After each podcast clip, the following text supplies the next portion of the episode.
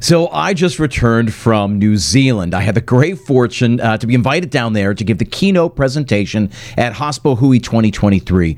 Uh, it's the annual conference hosted by the Restaurant Association of New Zealand. It was in coordination with Fine Food New Zealand, so it's a big trade show downstairs, uh, and then smaller panel discussions, presentations, workshops upstairs. Uh, it was a two-day event. I gave uh, the keynote on day one uh, and then was invited back to give a workshop the following morning. On today's episode, I want to share my takeaways from that show, Uh, because there were a couple of key ones uh, that's worth sharing with you. Uh, and then the second half of the episode, I want to share my takeaways from uh, the nearly ten days that I spent in New Zealand. It was the first time I was ever there. It's the furthest I've ever traveled in my life, and I had an absolute blast.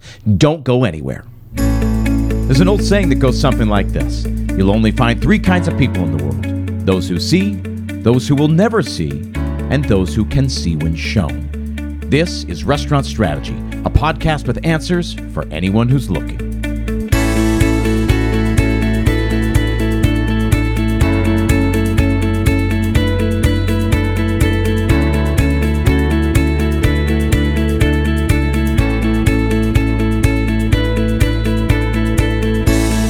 Hey everyone, thanks for tuning in. My name is Chip Close, and this is Restaurant Strategy, a podcast dedicated solely to helping you build a more profitable restaurant. Each week, I leverage my uh, twenty plus years uh, in the industry to help you build that more profitable and more sustainable business.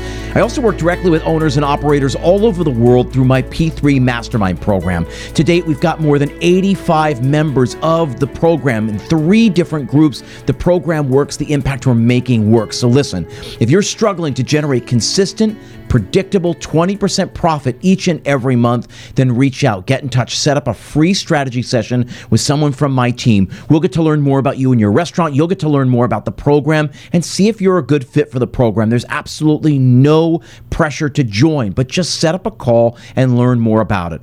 The way to do that is by visiting restaurant strategy podcast dot com slash schedule. Set up a call that's convenient for you. And again, we'll see where we go from there. That link is in the show notes. Now, are you frustrated with managing your catering and private events with pen and paper or using outdated programs? Introducing Triple Seat, the catering sales and event management software built for hospitality professionals by hospitality professionals. With Triple Seat, you will increase revenue and efficiency all while streamlining your operations. Let Triple Seat be your catering and event management assistant. Generate leads, create tailored B E Os, facilitate online discussions, obtain electronic signatures, process payments, and everything in between. Triple Seat has you covered.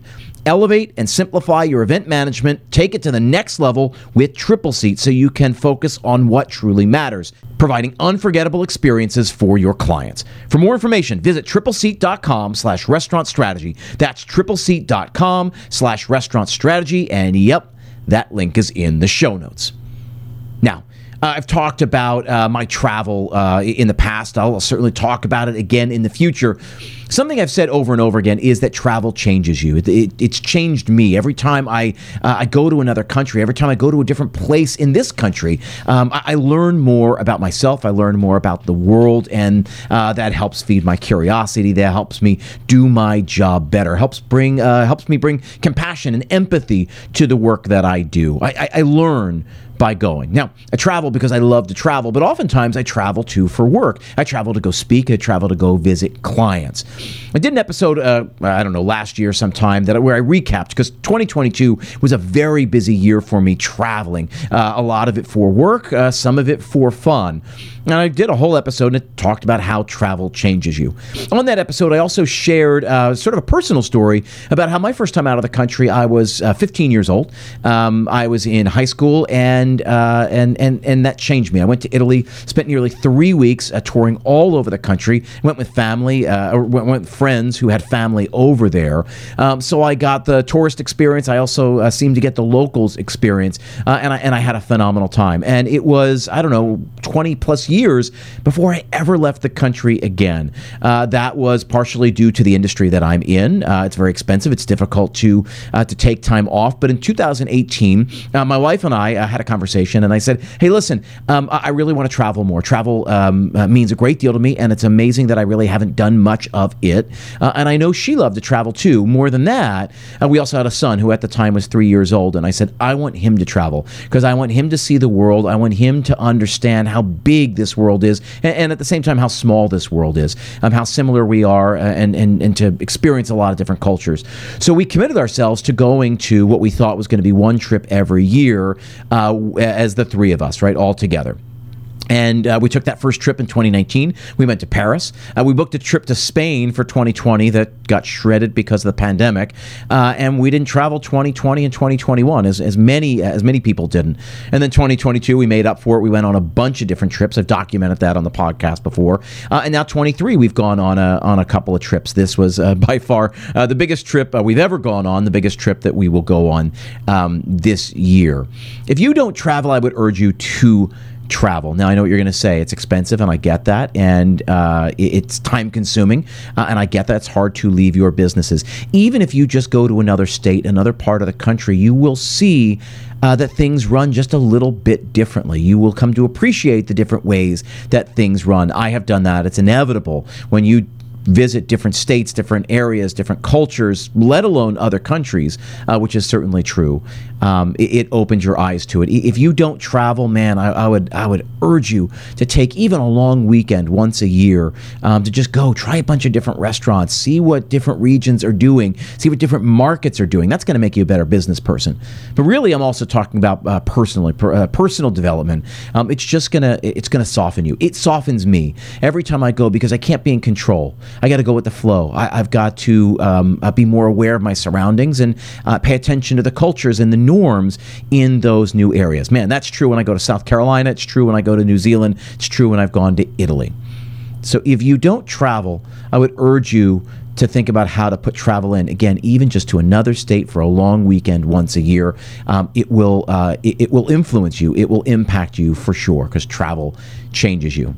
Now, over the course of this episode, I want to spend the first half of uh, the episode really talking about the Hospo Hui show uh, because there were a whole bunch of panel discussions, presentations, workshops, talks, uh, one of which I gave. I was invited to give the keynote, which I was uh, humbled to be able to do, and I was surrounded with a lot of really smart people. So I want to share a little bit of uh, what I shared in my keynote, but really I want to share with you uh, some of my experiences in talking to people over the course of that show over the two days.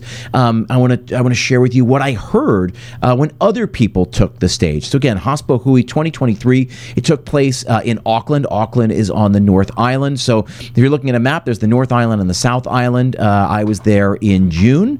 Uh, that is the middle of their winter.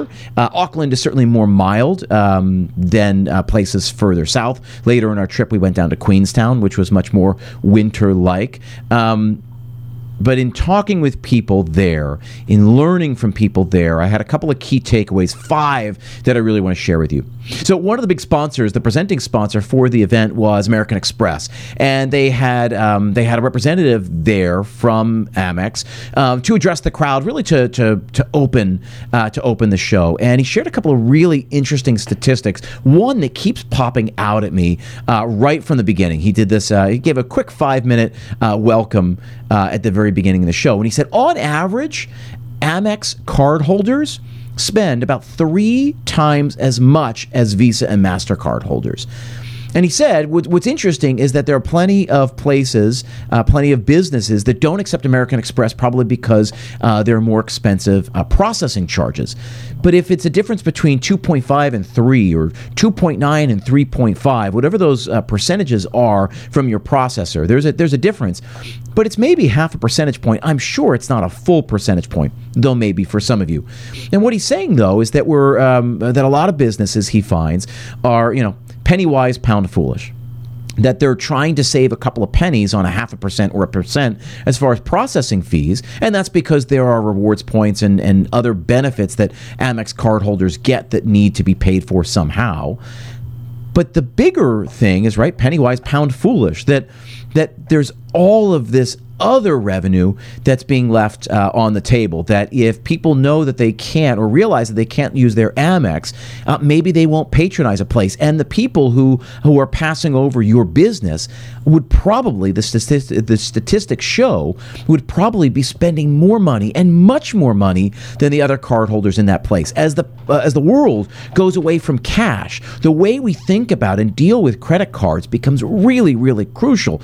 You know, uh, and, and I can't urge you enough. This statistic popped out at me. I always felt it was foolish for people not to accept American Express, but I never realized why I felt this way. And this guy articulated it in a really, uh, in a really clear and succinct way. Bottom line is here, me personally, I like to travel with American Express. Um, that's just me personally. I'm not trying to push that on anybody, uh, but I like the fraud protections that uh, that exist. I like that there's um, no spending limit, that I'm not gonna, you know, especially when I'm traveling in other countries. I want, I can be responsible for how much I'm going to spend. I, I know my budget, um, but I don't like to be in a in a foreign city at a restaurant um, that w- maybe there's a language barrier and have a card get declined or it's not going through, and then I got to get on my phone, uh, get on the phone with my bank back in the United States. I just don't want any of that, and I find it's much uh, easier for me to travel with uh, the American Express card because of some of the um, some of the access and protections that exist there. That's me, and I'm guessing that there are a lot of other thousands or millions of other travelers and diners Um, who feel the same way. There's just it, it's easier than with other cards, um, and I, I have other cards and I've tried using other cards. This is just easy. Now again, I mentioned the fraud protection for me, especially when I'm traveling to a foreign country. Um, that's of particular interest to me. Um, that at, that at any point, uh, if there's something that's been compromised, uh, I know Amex will have my back, and it's had my back in the past. So that Amex statistic was really interesting. On average, Amex cardholders will spend three times or more uh, per diner uh, than uh, Visa cardholders mas- and MasterCard holders. So why wouldn't you accept ma- uh, Amex? Um, it, it sort of baffles me why why we wouldn't. Again, this idea of penny wise, pound foolish. The other thing that uh, one of my other takeaways uh, from the show, there was this whole panel uh, about this, but it was how uh, New Zealand um, w- was perhaps uh, affected even more by the pandemic uh, th- than we were. And um, I certainly um, focus very much on the United States because it's where I live. It's where most of my clients are. Uh, but they were affected by the pandemic um, simply because they rely so heavily on foreign workers, especially in the hospitality industry. So when the pandemic hit and they closed the borders, they were very slow to reopen the visa process. Um, to get work visas for people to come back in. And again, they cater to a lot of people coming from Europe to come work there, uh, a lot of people coming from um, uh, U K and continental Europe, uh, and also uh, South Asia, Southeast Asia, who come there to work, especially during the high season, uh, depending what island you're on. That struck me that we've got labor issues in our country, but they have a different kind of labor issue. They've got a labor issue where they just don't have the people that they were relying on for the decades prior, and that's really Uh, affected their business. That that struck me as um, as maybe we were in a bubble. Like we, we thought here in the United States uh, that things were so bad. Uh, you know, wages keep rising. It's hard to find good people and all of that. But they just can't find people, uh, period, the end. And they've got a lot of restaurants in there. It's a big, thriving economy, a, a tourist-heavy uh, economy. So as you can imagine, there are a lot of restaurants and hotels that cater to the tourists. That struck me. Uh, and again, this is something that unless you travel, unless you realize it, um, you wouldn't realize it. And again, this is something that came out through my conversations with people at the show. The other thing is, and, and we, you know, we don't really think about it too much. I mean, we hear it on the news and all that, but in New Zealand, they've been particularly affected by extreme weather patterns over the last, specifically, the last eighteen months. And yeah, we watch on the news here about these wildfires and the smoke and the, the extreme heat and all that. We understand the realities, or I think uh, most of us understand the realities of uh, climate change and what it's doing to our weather patterns and what it's going to do to our world. But there, there are not island in the middle of uh, in the middle of the ocean, or two islands in the middle of the ocean, and they are much uh, much more sensitive um, to the to the uh, the changes in weather patterns. And extreme weather has really impacted them, not only um, not only on a on a, on a climate uh, uh, standpoint, but on a day-to-day business level standpoint. To the point where there was flooding, there were uh, there were shutdowns, there were uh, highways would shut down because and people just couldn't get to them. So, I mean, total loss of business for days or weeks at a time. I never thought of that before because we've got extreme heat. Okay, people don't want to go outside. We've got to try to convince them to come outside. But they're allowed outside. They can travel. They can make the, the three-mile trip to your restaurant. It's not like the roads are shut down. And there, sometimes roads were shut down because of these extreme weather patterns. That that just struck me as sort of um, what we might have in store for us, what's um, what, what's coming down the pike. One panel I particularly loved is this uh, as a panel that was happening very early in the show that was all about what they called the town square versus the suburbs, right? Town square or beyond. Uh, the downtown area, right? The C B D, what they call the central business district, right? That these downtown areas versus the suburbs. And uh, there's certainly been, uh, they've been impacted by remote work, that as workers have gone completely remote or maybe even just partially remote, uh, it impacts the businesses that are downtown. It also impacts the businesses and the kind of businesses that can thrive out in the suburbs. And there was this whole conversation. I feel like it's a conversation I've had on this podcast a little bit, um, but I haven't heard happen in a very big, real way. And I'm thinking it's because um, our operators and our restaurateurs who are in the city are city-focused, are, are, are city-centric. And then the people who are in the suburbs are suburb-centric. They're suburb-focused. There are very few uh, restaurant owners, very few restaurateurs who have restaurants in the city and have restaurants beyond. There are a couple notable exceptions. So here in New York, I'm aware of David Burke. David Burke's got places in the city. Now he has places in other cities, and now he's got places in suburban markets. One of them, he just uh, took over a restaurant here in the suburb where I live in New Jersey.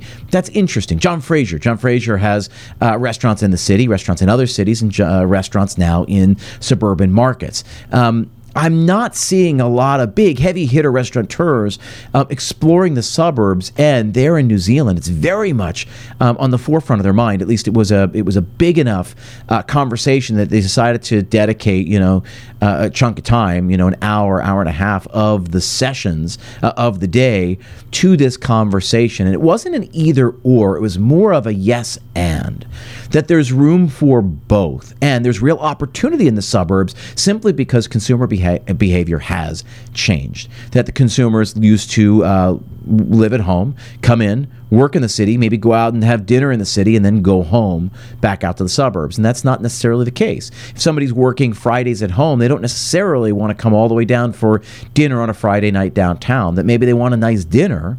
They just want it out closer to them. So it's five minutes away, ten minutes away, instead of a twenty-five, thirty-five, forty-five minute downtown. And I thought that was a really profound um, observation. Certainly not, they're not the first ones to make it, but it was the first real structured conversation um, that they had about this. And again, that big takeaway was not, it's not an either or, it's a yes and. And if restaurateurs uh, saw more opportunities beyond just the town square, beyond the downtown area, I think they would see more opportunity for uh, for growth and expansion and um, and and uh, prosperity.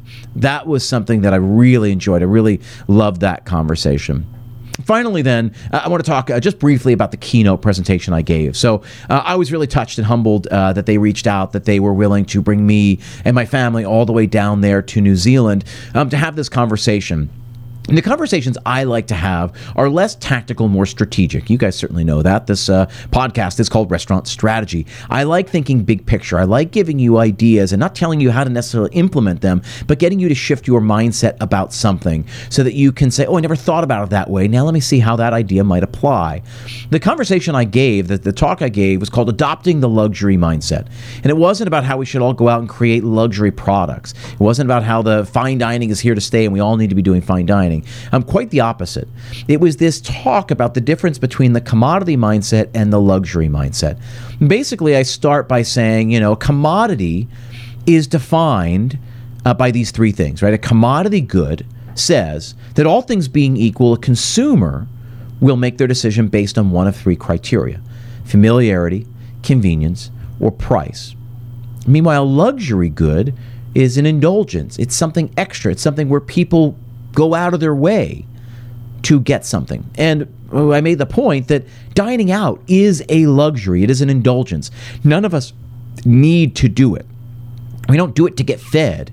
We do it because we don't feel like making food, or we don't feel like going shopping and preparing the food and cleaning up the food. We can't prepare food as good as a chef could, and we want to pamper ourselves. It is an indulgence to go have food that is better than what you can make at home. But make no mistake, if we just needed to feed ourselves, we could do it much easier, more efficiently, much cheaper by just going to the supermarket, getting food, bringing it home, and making it. But food culture, not only in this country, but all around the world, is is, is growing in leaps and bounds. And it is a luxury. That was the point I wanted to make. So if it is a luxury, if dining out is a luxury, if what we offer is a luxury, then let's start thinking about it as a luxury. And the question I asked at the very end of the presentation was, if I uh, if I told you that you had to get people to cross the street, go out of their way, pay extra for your product, what would you do? How would you convince them that the product is worth the inconvenience of going out of their way, spending a little extra time to get there, and maybe paying more than they would at uh, another restaurant? That is where we need to go, because I'm tired of living and dying by these narrow profit margins. And I give all kinds of great examples over the course of the talk uh, of luxury goods that charge way more. They're not thinking about their margin. They charge what they can get away with. And and I'm not talking about that in an ex- exploit uh, exploitive uh, exploitative uh, fashion. I'm talking about how we provide something great. You should charge what you can charge for that. That's capitalism. That's capitalism. And I talk to too many restaurant owners who, who sort of su- uh, suffer and struggle with their products, uh, suffer and struggle with profitability, with paying their own bills, because they're paying everybody else and just charging this and, and just leaning on this narrow, narrow margin. And so if they're whacked by inclement weather, if they're whacked by a shutdown, if they're whacked by, hey, their fridge goes out or their gas line goes out and they got to shut down for two days, it wipes out their profits for the entire month. And I want to get out of that. So the talk I gave was about the difference between the commodity mindset and the luxury mindset. And I invited everyone to adopt the luxury mindset. We went into greater detail, certainly. Certainly about it, but that's the gist of it. And I wanted to share that with you because I was really proud of the talk uh, that I gave, uh, and it seemed to be very, very well received. I love the conversations that I have, uh, that I had with owners and operators after the talk, as they were talking to me uh, about how it opened their eyes and how it, uh, they th- thought it uh, applied to their business, um, which just goes to the uh, why I do what I do. And then the last thing uh, that I wanted to say was that the, the next day I was invited to give a workshop, uh, and I was talking all about marketing. Certainly, if you've been listening to this podcast for a- any period of time, you know that uh, I spent a lot of time talking about what marketing is, right? That marketing's not the stuff. Marketing is about identifying a market that needs to be served, right? So there are two ways to market. Either we come up with a product and then go try to find customers for that product, or we find a group of customers that need something and then we create a product that fills their need. And most restaurants that in in the world do the former, right? They create a product and then try to go find people to, you know, to fill the seats. But the best businesses in the world, in our industry and beyond, do the latter, right? They figure out where there's a need and then they go fill that need. And I wish we did more of that. And so what I did is I walked the uh, the attendees through a very specific framework, the A B C Ds of marketing, and I introduced to them something I call the marketing, uh, the triangle principle, um, to show how to uh, take action um, to market uh, their restaurants. And it was it was a really great, I've given that talk, I've given that workshop many, many times before, um, and I'm always um, taken by how well it's received. So that's what I did on the second day of that show. show. That was my experience at Hospo Hui. I also uh, got to podcast live uh, from the trade show floor. You probably heard that episode on Monday. If you haven't, uh, it's worth uh, going to check out, because I got to sit down with six, seven, eight, maybe eight different operators about their experience, um, because I was really curious to know what are the differences between New Zealand and the U S market, and what do they think about, what do they struggle with. There are th- things that are different, uh, but there are way more similarities, and I think there's some great insights. So if you didn't listen to that episode, go back and listen there, because again, I had the great uh, privilege of being able to uh, to podcast live from the trade show floor. Uh, and then obviously today I wanted to give you my takeaways. We've got a quick word from a sponsor, and then I'm going to come back with my takeaways from the rest of my trip, from me being just a tourist, just a diner, and uh, some really, uh, really cool stories that I want to share with you after, again, a word from another one of our sponsors. Now, running a restaurant is already a tough job. You're busy keeping customers fed and employees paid while working with razor-thin profit margins. The last thing you should be worried about is if you're doing sales tax right. That's why you should consider automating sales tax for your restaurant point-of-sale system. Collecting and filing sales tax on your own can be stressful, and it can be time-consuming. It can leave your business vulnerable to accidentally missing tax payments or not having enough money in the bank to cover your tax obligations. Davo by Avalara simplifies sales tax for your restaurant and brings peace of mind through automation to help you pay the full amount you owe on time. Just integrate the Davo app with your existing P O S like Clover or Toast or SpotOn and set up your business and banking information. Davo will take uh, will take sales data from your P O S system, determine how much sales tax you collected each day, then it sends a request to your bank to have your sales tax put into a secure holding account. This keeps your sales tax separate from your revenue and helps reduce potential confusion about available funds. You get a daily email from Davo letting you know exactly how much sales tax was transferred. When your sales tax is due, Davo automatically remits your sales tax to the appropriate authority on your behalf, in full and on time. Is your restaurant that does on uh, on-time filing discounts? Uh, if it is, then Davo will... Au- Is your uh, is your restaurant in a state that does on-time filing discounts? If it is, then Davo will automatically send this refund back to your bank. Don't let uh, sales tax spoil your business. Stay on top of sales tax with automation from Davo by Avalara, so you can spend less time in the back office and more time in front of house. Learn more at davosalestax.com slash Learn more at davosalestax.com slash restaurant strategy and try Davo free for the for- first month. That's D A V O salestax.com slash restaurant strategy. That link is also in the show notes. Now, as I said, I just got back from New Zealand. I spent ten days in the country. It's the furthest I've ever traveled. All told, it was a seventeen-hour flight, although we split it up. We flew to San Francisco, uh, took a little layover, and then flew the rest of the way from San Francisco to Auckland. Um, we spent the first four days in Auckland, uh, so two days just sort of being a tourist, wandering around. Then we had the show for two days. Then we got on a plane and jumped down to the South Island to go to Queenstown. Queenstown um, is, uh, is in the Central Otago region. It's a ski town, right? So it's right in between a, a bunch of big mountain ranges, uh, skiing, snowboarding. There's a giant lake there, the largest lake in, in New Zealand, uh, as I understand it. Uh, so there's all kinds of outdoor stuff. So uh, hiking and boating and fishing and skiing and snowboarding and uh, and bungee uh, bungee jumping and skydiving. Uh, neither of those we did, but we had a great time regardless. And it's also a really big food town. In fact, one of the things I was struck with, right, and I wanted to share some of my takeaways from some of the meals that I had, and I wanted to go through uh, some of the meals that I had, but some of my takeaways were that uh, that New Zealand is a really thriving food culture. Um, everything is local. They, they do bring in some stuff, but for the most part, um, it's much more expensive to import, so they, they, they work with a lot of domestic products. Now, if you've seen Lord of the Rings, you know how beautiful New Zealand is. It's sprawling. It's a really long, right? It's two islands that run north to south. Um, And it goes, you know, really mild, right? So warm, really hot in the summer on the North Island, and then uh, really wintry on the South Island during the winter. And and, and you, so you get a huge span. There's a lot of different microclimates there. Uh, again, mountains and uh, and, and coastals, uh, you know, coastal areas, beaches, uh, islands. Uh, th- there's a lot that they have there um, at their disposal. It's sort of like California, right? It's this huge area with tons of great farmland and and um, and pastures, and they can produce a lot there. Um, New Zealand uh, was was really unique in that, and again, also they're an island, so they really lean on the uh, the ocean around them um, quite deeply. Over the course of my time, I, I mean, I, I I knew I would get to have some great restaurants. What I was blown away by, and, and this is really important to state right up front, is just how good the food was. Everywhere, pretty much everywhere we went. There was one miss, one meal we had that was like, eh, and it was uh, it was a little bit of a tourist trap. We, we probably knew walking in that it was a tourist trap. Still, we thought it would be better than it was. It was just okay, fine, so be it. One out of all these meals uh, being just mediocre, fine. It's not even worth uh, naming. It's not even worth talking about any further because all of the other meals we had uh, were uh, were so phenomenal. So we first landed in Auckland. Like I said, we spent uh, two days there just palling around. Uh, we did a dinner on uh, Saturday night, so we landed on Saturday morning. Uh, we spent the whole day just sort of uh, checking into the hotel, wandering around the city. We did lunch. Uh, we did lunch at White and Wong's, which is an Australian New Zealand uh, group. Uh, they've got, I think, five different locations. It's Melbourne, Sydney, a couple in Auckland, and then even one in Queenstown. We went to one of the ones in Auckland, and it's sort of famous. It's Asian cuisine, but sort of famous for their dumplings. And so we said, oh, let's just sit down, let's have a glass of wine and a whole bunch of dumplings. Um, so that's what we did.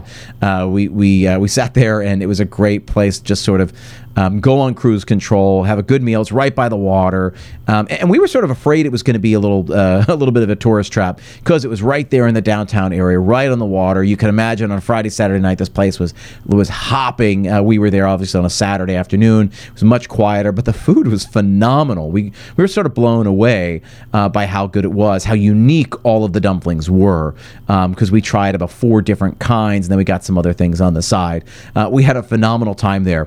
Then that night, even though my son was half asleep and could barely uh, stay vertical for the meal, we went to Mister Morris. Mister Morris is uh, sort of a newer restaurant in Auckland, um, really um, sort of a comfortable but austere dining room, very modern, um, really phenomenal food. Uh, the crispy chicken skin um, that we did with like um, like a chicken liver uh, parfait or pate over top uh, was one of the real winners, but there was not a miss across the entire meal. Um, the, the, the cocktail list was uh, curated and thoughtful. The wine list was great. Um, the service was gracious. We had a great time, even though my son was a gremlin and falling asleep. We brought him out of that meal, threw him right into bed back at the hotel. Then Sunday we got up, uh, the second day, and we went to Waiheke Island. So Waiheke Island is about a thirty-minute, um, maybe forty-minute uh, ferry ride from uh, Auckland. And it's this island up to the northeast of Auckland, and there are like fifty different islands up that way. Uh, Waiheke is, is sort of one of the most notable ones. It's one of the biggest ones, and it's built up. There are restaurants, there are things to do, there's all kinds of wineries there, there are hiking trails, so that's what we did. Took the ferry over, we went on a beautiful hike um, up into the hills there, um, uh, just uh, unbelievable views. Uh, we were way overdressed for a hike that was that hard. Um, it was a very difficult hike, even though it was marked beginner. We had a great time. We came back down, we hopped the shuttle bus, and we went deeper into town. We went up to a winery. Uh, we dropped somewhere right in where a bunch of wineries were, and we just sort of went eeny, meeny, miny, mo. Uh, we went to Tomotu Winery, not because we had heard a bunch of great things about it, but just because they had a restaurant uh, attached. And we said, oh, let's go. We'll try some wine, and we'll have lunch, because we're, we're now getting hungry after our hike. It was also the furthest, uh, the, the highest elevation. We just thought, let's just keep walking up the hill, because that'll probably have the best view. Uh, what we were blown away by, so Tomotu was known uh, primarily for their reds, uh, and this in a, in a region that's uh, that's really known for their whites, and then like Pinot Noirs. Tomotu Winery was um, was doing a lot of Bordeaux varietals, so um, Cabernet and Merlot, and, and a little bit of Syrah, so like throwing in a little bit of that, that Rhone uh, flavor in there, but Uh, mainly the the Bordeaux blends. Um, and they did have a white, they did have a rosé that they make from like a second label. Uh, but the Tomotu wines, they're really known. That label is really known for their reds. So we go up there, we sit outside, and we're having, uh, we have lunch. Here's here's the thing. I was blown away by how phenomenal the lunch was. So I've been to uh, different wineries all across uh, this country, and some places have, uh, you know, have a restaurant or a little cafe or something. A lot of them I've found, uh, and, and I'm sure I'm not, I haven't been to as many as many people out there, but I find a lot of times like the restaurant is an afterthought, or the menu itself is an afterthought. That really the reason people go there is for the tours, for the wine tastings, to buy from the shop, and then if they're hungry, there's food there. There's wraps, there's sandwiches, there's burgers, there's... Even if they have a, a more formal restaurant, it's still like an afterthought. Um, it's not the focus. And I couldn't believe it, that this restaurant was so phenomenal. We got maybe four or five different dishes and split them uh, split them all. So like, I don't know, three or four apps and one entree, and just sort of shared it because we weren't starving, but we were hungry. Um, the food was phenomenal. Every single dish was creative, inventive, uh, innovative in some way.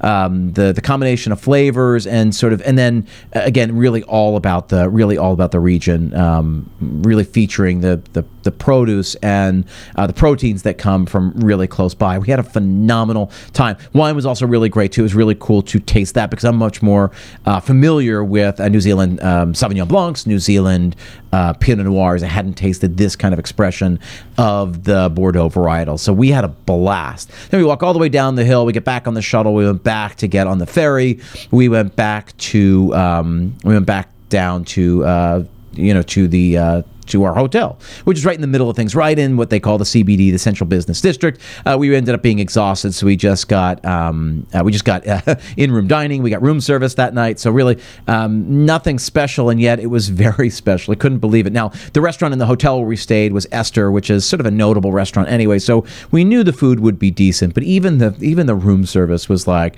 was so good. Wake up the next day, went to the show, was at the show all day long. Uh, they were gracious enough, my my hosts there, Uh, at the Restaurant Association of New Zealand, uh, Emma and Mike, uh, they took uh, they took me and my family out to One Tree Grill, which is right near One Tree Hill, which is sort of a famous park there uh, in Auckland, uh, and it's phenomenal. It's a really uh, sort of an old classic restaurant there, um, punched way over. I mean, it's it looks sort of unassuming, um, just sort of like a storefront restaurant. We walked in, uh, really gracious, really lovely, uh, very comfortable. Um, the wine lists were all on uh, iPads and stuff, so it was it was sort of cool. Um, they had nice uh, sort of modern touches to go with sort of like a, a more restrained uh, dining room, but the food was phenomenal. Company was great. It was great talking to them about um, sort of the state of the restaurant industry in New Zealand and what they do, what the uh, the work that they do uh, with the association and all of that. It was a it was a, another great meal. They knocked it out of the park. I ended up doing the truffle uh, menu. They did three courses, super reasonable, um, an appetizer, an entree, and a dessert, all with uh, seasonal uh, black truffles that came right from New Zealand, because uh, now they have started growing uh, truffles down there. They tasted every bit as good as the Burgundy uh, black truffles, or even uh, or even the Italian truffles that I've had. In fact, uh, almost as expressive and flavorful as the classic Alba white truffles. And I know you may not believe me, but it was it was really really cool. So we went to One Tree Grill right near One Tree Hill there. Next morning, then I got up. We went and taught this workshop at the Restaurant Association uh, headquarters at their main offices. And with a bunch of attendees who attended the show the day before, they came back and we did this workshop where we talked all about how we market our restaurants. It was great. It was well received. Then I scooped up my uh, my family. We had a quick little sushi lunch, uh, which was great. As you can imagine, it's an island. Tons of fresh fish available. So we had a great sushi lunch. Uh, went to the airport, flew down to Queenstown, and then spent the rest of our vacation. It was another six or seven days down in Queenstown. And man, we were transported. The, It is one of the most beautiful places in the world. You land, the runway is like tucked between two mountain ranges. I mean, it's it's unbelievable when you land there. We stayed in a hotel right in the uh, right off the lake, so right downtown. We just wanted to be within walking distance of the of the shopping, of the uh, all the restaurants down there. For the next several days, uh, we went hiking. Uh, we did a couple of great hikes. Uh, we went skiing twice. Uh, we ended up um, driving around the area a little bit, and we went uh, on a bunch of great meals. Specifically, first night we landed there, we went to Beech Tree, which is this little craft beer bar. That's what we wanted. I said, I want to find like wings and beer, or a burger and a beer, or just like a chicken sandwich, like something low key. And we obviously found the place where all the locals were. So uh, Beech Tree, it was really cool. Uh, known for their craft beer. There were like thirty different craft beers on tap. It was upstairs, tucked away. We walked in. They were like, how'd you find us? What are you doing here? And we said, well, this is what we wanted. You guys seem perfect. So we sat at the bar. Uh, we got a co- we got a, a couple of sandwiches to split. We got some wings, which they were famous for, uh, which are a little bit different than what we do here in the country, as you can imagine. Uh, and what was really cool about the place is that there was all these people, it was sort of packed, but they had all these board games on the wall on a shelf. And so everybody obviously was there. They grabbed board games, and they're sort of there with their friends, drinking beer, having conversation, and playing board games. Uh, and it was so cool. Obviously, most of these people are locals, so they either uh, work in hospitality or uh, for um, any of the sort of outdoor activities that are there. Um, it was just very obvious there were people who work in the in the ski fields, who work at hotels and restaurants and all of that, which was which was cool. Felt like we were around our our people there when we were when we were there. So we, we had a we had a phenomenal time. They took really great care of us and got to try a bunch of New Zealand and Australian uh, craft beers, which uh, is always always cool. We went to four great restaurants then, like really top notch restaurants in. Um, in Queenstown, places that we were told not to miss. We went to Rata, we went to the Grill, we went to Sherwood, and we also went to Amisfield, which was not on our to-do list, but I was told when we were in Auckland, talking to a bunch of different uh, restaurant owners, they said, oh my God, Amisfield is the best restaurant in New Zealand. It is over the top, uh, not for faint of heart, certainly wasn't cheap, uh, but it is an experience, and if you have a chance, you have to go. I'm going to lead with that because we did end up going. It was, a, I think it was like a twenty-course tasting. It was the biggest meal that my eight-year-old son has ever done. It was definitely esoteric and austere, and, and it was incredible. We were one of four tables in the dining room that night. That was it. So it was obviously very, very intimate. And there was a performative nature to most of the courses, and it was really a celebration not only of New Zealand, but the Central Otago region. And by that, I mean something very specific. It's funny, as we were going through the meal, it was like, this is interesting. Well, this is so cool.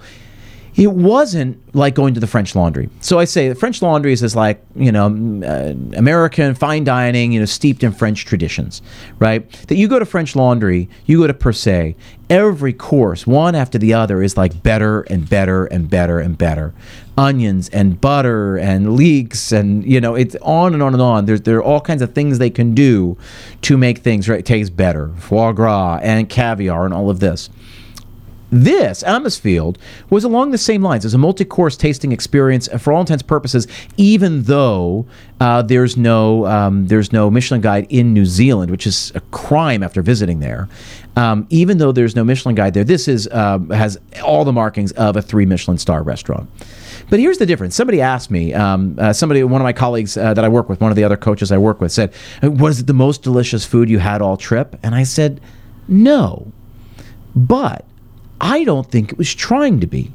I think what they were trying to do was showcase the region, showcase the country, sh- really a celebration of what they have there. And that, I think, it did brilliantly, and I wouldn't have changed a thing. For example, there was a um, there was a turnip dish. Right, the turnip dish was um, was a bunch of different like sort of iterations of turnip, and it was cold, like sliced turnip with like a, a chilled broth um, with fresh thyme over top of it. It was so expressive, but was it the most delicious turnip dish I ever had? No, but they could have added a bunch of butter and onions and uh, and warmed it up and and added caviar to it and and really blown me away.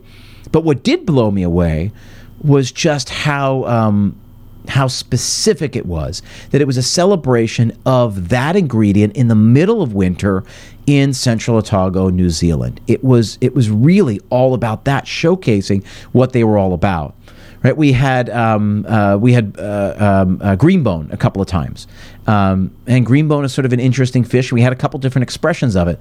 The first one we had in the very first course was like a tartare served almost in a little ice cream cone, like they would do at French Laundry, except this was served in the frozen fish heads. So the little ice cream cone was sitting right on top of the open mouth.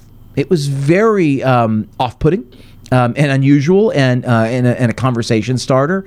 And right from the jump, you, you understood like, oh, they're trying to do something different here. Uh, we had a uh, we had a, um, a course later, probably one of my favorite courses, which was that same green bone fish, which is a sort of mild white flaky fish. Um, they're specifically known, it's called green bone, uh, as we came to learn, because it feeds all, all, only on plants. And so because it eats so much plants in its diet, it actually turns the bones green. So when you fillet the fish, the bones are green. The fish was sort of buttery and, and, and like a flaky white fish.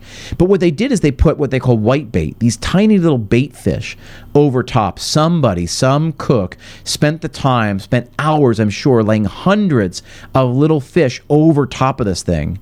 And then they gave you a little slice of this. So you got part of the green bone fish, which was the main, and then the, the white bait fish over top of it. Go check out Amisfield, their Instagram uh, feed. It, it, it's got this dish, and it was uh, every bit lived up to expectation. It's the one my son was really excited for. It was probably his favorite. The other thing that noted, that we uh, that we noted about, again, there was a performative nature to most of the courses. Um, there was something they had to sauce, to to fillet, to to light on fire. Uh, one course they brought us out to outside to the courtyard where there was a, a fire going, and they were cooking a whole octopus um, over in this pot that was like three hundred years old. They were cooking that over the fire, so we went out and had like a little octopus taco for one of the courses. That was really cool. That was fun. every course had like a little uh, a little touch to it. Um, and again, everything was just trying to be and and, and be a celebration of this region. Uh, my son was a rock star all through it. He loved sort of the um, the, the the surprise nature, the the what comes next um, aspect of it. Uh, we got to obviously have the the wines. Amisfield is a winery. Uh, they're mostly known for their wines. Again, in the spirit of another restaurant that wasn't an afterthought, but was very much as much the star of the show as the wines were. So all the wines we had over the course of the meal uh, were from um, were from the Amisfield winery. It was a very, very, very cool experience. And it was unusual. It was quirky. But in the end, um, the service was great. The hospitality was great. The food was very, very cool. I'm so glad we listened to really smart people who told us to go, because uh, it was one of the highlights of our trip there. Now, the other places we went to, uh, Rata, Rata um, used to be um, uh, Chef uh, Josh Emmett. Uh, now it's uh, no longer his restaurant, uh, but they're still working at a very, very high level. That was really cool. Again, stripped down dining room, so uh, so high end, fine dining, probably equivalent of a one Michelin star restaurant, but no tablecloths, just just plain wood tables, simple silverware, uh, very low music, open kitchen. It was uh, it was it was a really um, cool experience. We all had a great meal there. Um, the grill is sort of like um, uh, sort of like a upscale casual. Food was phenomenal. Food was really great. Cocktail program was really great there. It's right on the water. You can't beat the views. That was really fun. And then for our last night, we went to Sherwood. And I wanted to share this experience because we said, oh, sh- one of my clients, I have a client down there in Wellington. He said, oh, you should really go to Sherwood. And then we heard from multiple people saying you should go to Sherwood. Sherwood is a hotel or a, uh, you know, resort, I'll say. But it was almost like like somebody took a motel and made it like funky hipster, because there are all these little buildings with maybe six or eight different rooms, like a like a motel might be. So you went to, you know, uh, there was building A, building B, building C. I'm making this up. They weren't A, B, C, but you went to different buildings, and it was all sort of, you know, back in the woods, up the hill. You had to find it. Um, and then there was sort of the, the central check-in was a building right in the center, and there was sort of like a lobby there, and there was a game room with ping pong and shuffleboard and, and stuff like that nearby. And we were saying, well, where's the restaurant? And they sort of walked us there, because otherwise we wouldn't have found it. The restaurant, again, was this little funky building, and um, and it was really unique. They were famous for the flatbreads. They were famous for their lamb shoulder, which New Zealand lamb is sort of uh, known the world over. Um, I'd had a lamb a, a couple of times over the course of my trip, and uh, and they were good. This was phenomenal. It was a great way to finish the trip, and I uh, and I was sort of amazed at how like funky cool it was. They had really cool mocktails. They had really cool cocktails. Um, really interesting uh, wine list. Again, another open kitchen. I think they take pride on that connection between diner and uh, and chef, uh, diner and cook, um, which was which was cool. Uh, music was cool. Everything was really fun about the experience. It's a great way to sort of say goodbye to New Zealand. A great, a great meal to have as a send off. Here's my full, here's my full circle thing. I get up to pay, and most of the time in New Zealand, sometimes you pay at the table, but most of the time you pay at the register on your way out. And so as I did that, I went to pay on my way out. And guess what? They didn't take American Express, which blew me away, given what I'd learned about it, and now seeing the kind of place they were, that it was sort of like like young and hip and cool, and I, I couldn't believe that they didn't accept American Express. Here's my last takeaway from this, is that New Zealand is a no-tipping culture. And one of the things that I hear a lot in this country, uh, in the United States, is that, you know, we can't get rid of tipping ever, because otherwise servers won't do a good job, right? That that's the only incentive we have to give them to do a good job. Like, the only reason they're nice to the guests is because they know the guests pay them at the end of the meal. It's the only reason they're warm, polite, and give good service. And I fundamentally reject that, because I'm in con- all kinds of different countries that have no tipping, and New Zealand, which for all intents and purposes, they speak English. It's, it was a similar culture to us um, as we went through there.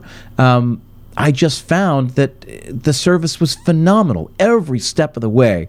So where there's a will, there's a way. And I think t- tipping is this institution in this country um, that is being chipped away and chipped away and chipped away. But w- what I reject is this idea that you don't get good service because people aren't being tipped. It was fundamentally proven wrong over the course of my ten days in New Zealand. Some of the best service I ever had, some of the best food I've ever had. We had a great time. They took great care of us. Incredible hospitality pretty much everywhere we went.